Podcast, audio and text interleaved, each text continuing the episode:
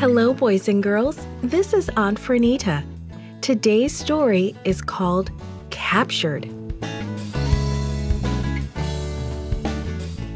The memory verse is from Psalm 119, verse 30.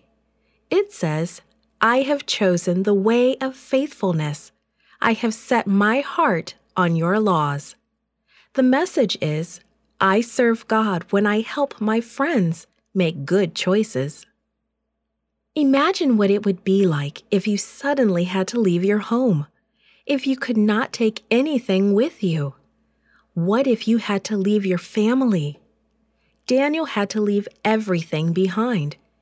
It happened a long time ago. The people of Judah had forgotten about God again. Many chose to break God's laws and worship idols. But a few people still loved and worshiped the true God. Daniel's family was among them. When Daniel was born, his parents gave him a special name. They wanted to remind him always to be loyal to God. Daniel's name means God is my judge. His parents wanted him to know that it did not matter what people around him did or said. The only thing that really mattered was whether God would be happy with what Daniel did. As he grew up, Daniel decided to live for God. He put God first in everything he did. God came first in his everyday chores and in bigger things. Daniel wanted to be a servant of God, just as Samuel had been. Daniel lived in Jerusalem, the capital city of Judah. King Jehoiakim also lived in Jerusalem. The king did not worship God. He encouraged the people to worship idols. He built beautiful temples to these idols and he led the Hebrew people in celebrating those idols' holidays. Daniel decided that no matter what happened, wicked King Jehoiakim could not force him to do wrong. Daniel was not alone. He also had three friends Hananiah, Azariah, and Mishael, who also wanted God to be first in their lives.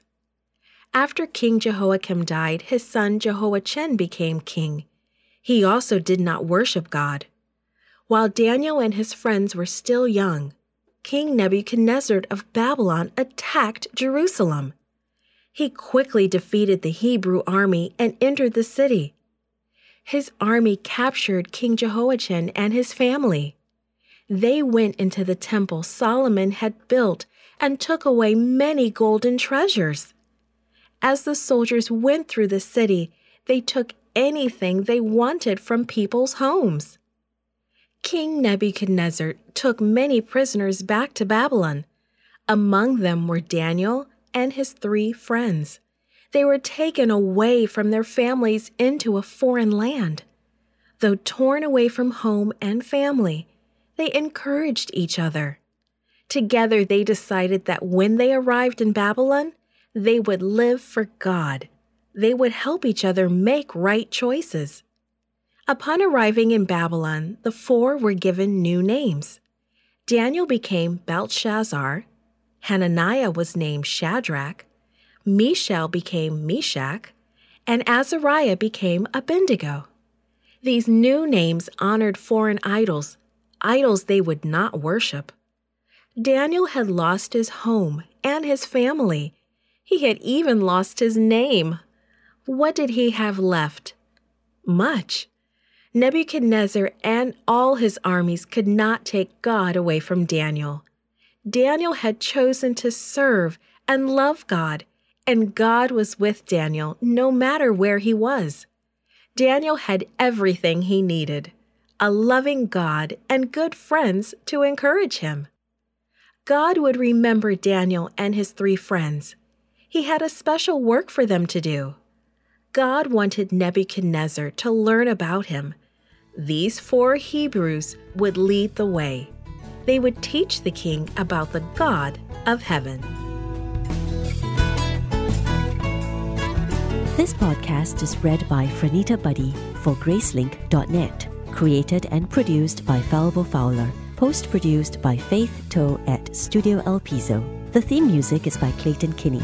Animation and artwork by Diogo Godoy. The audio engineer was Karel Holness. For more information, please visit gracelink.net.